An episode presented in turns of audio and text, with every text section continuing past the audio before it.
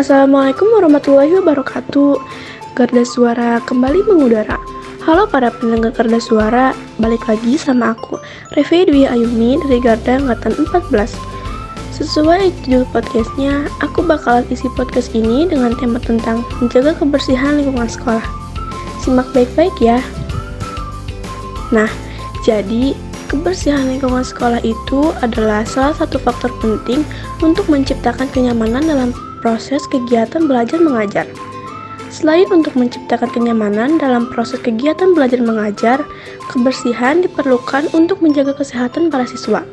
Tapi, masih banyak juga siswa yang kurang menjaga kebersihan lingkungan sekolah.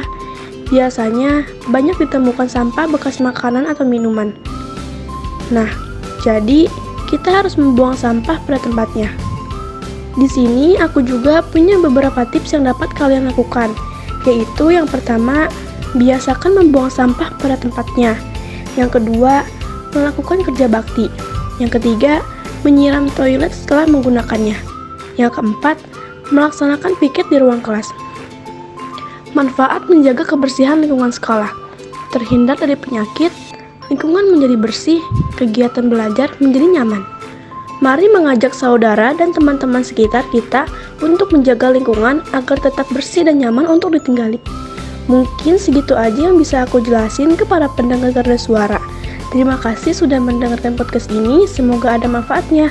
Wassalamualaikum warahmatullahi wabarakatuh.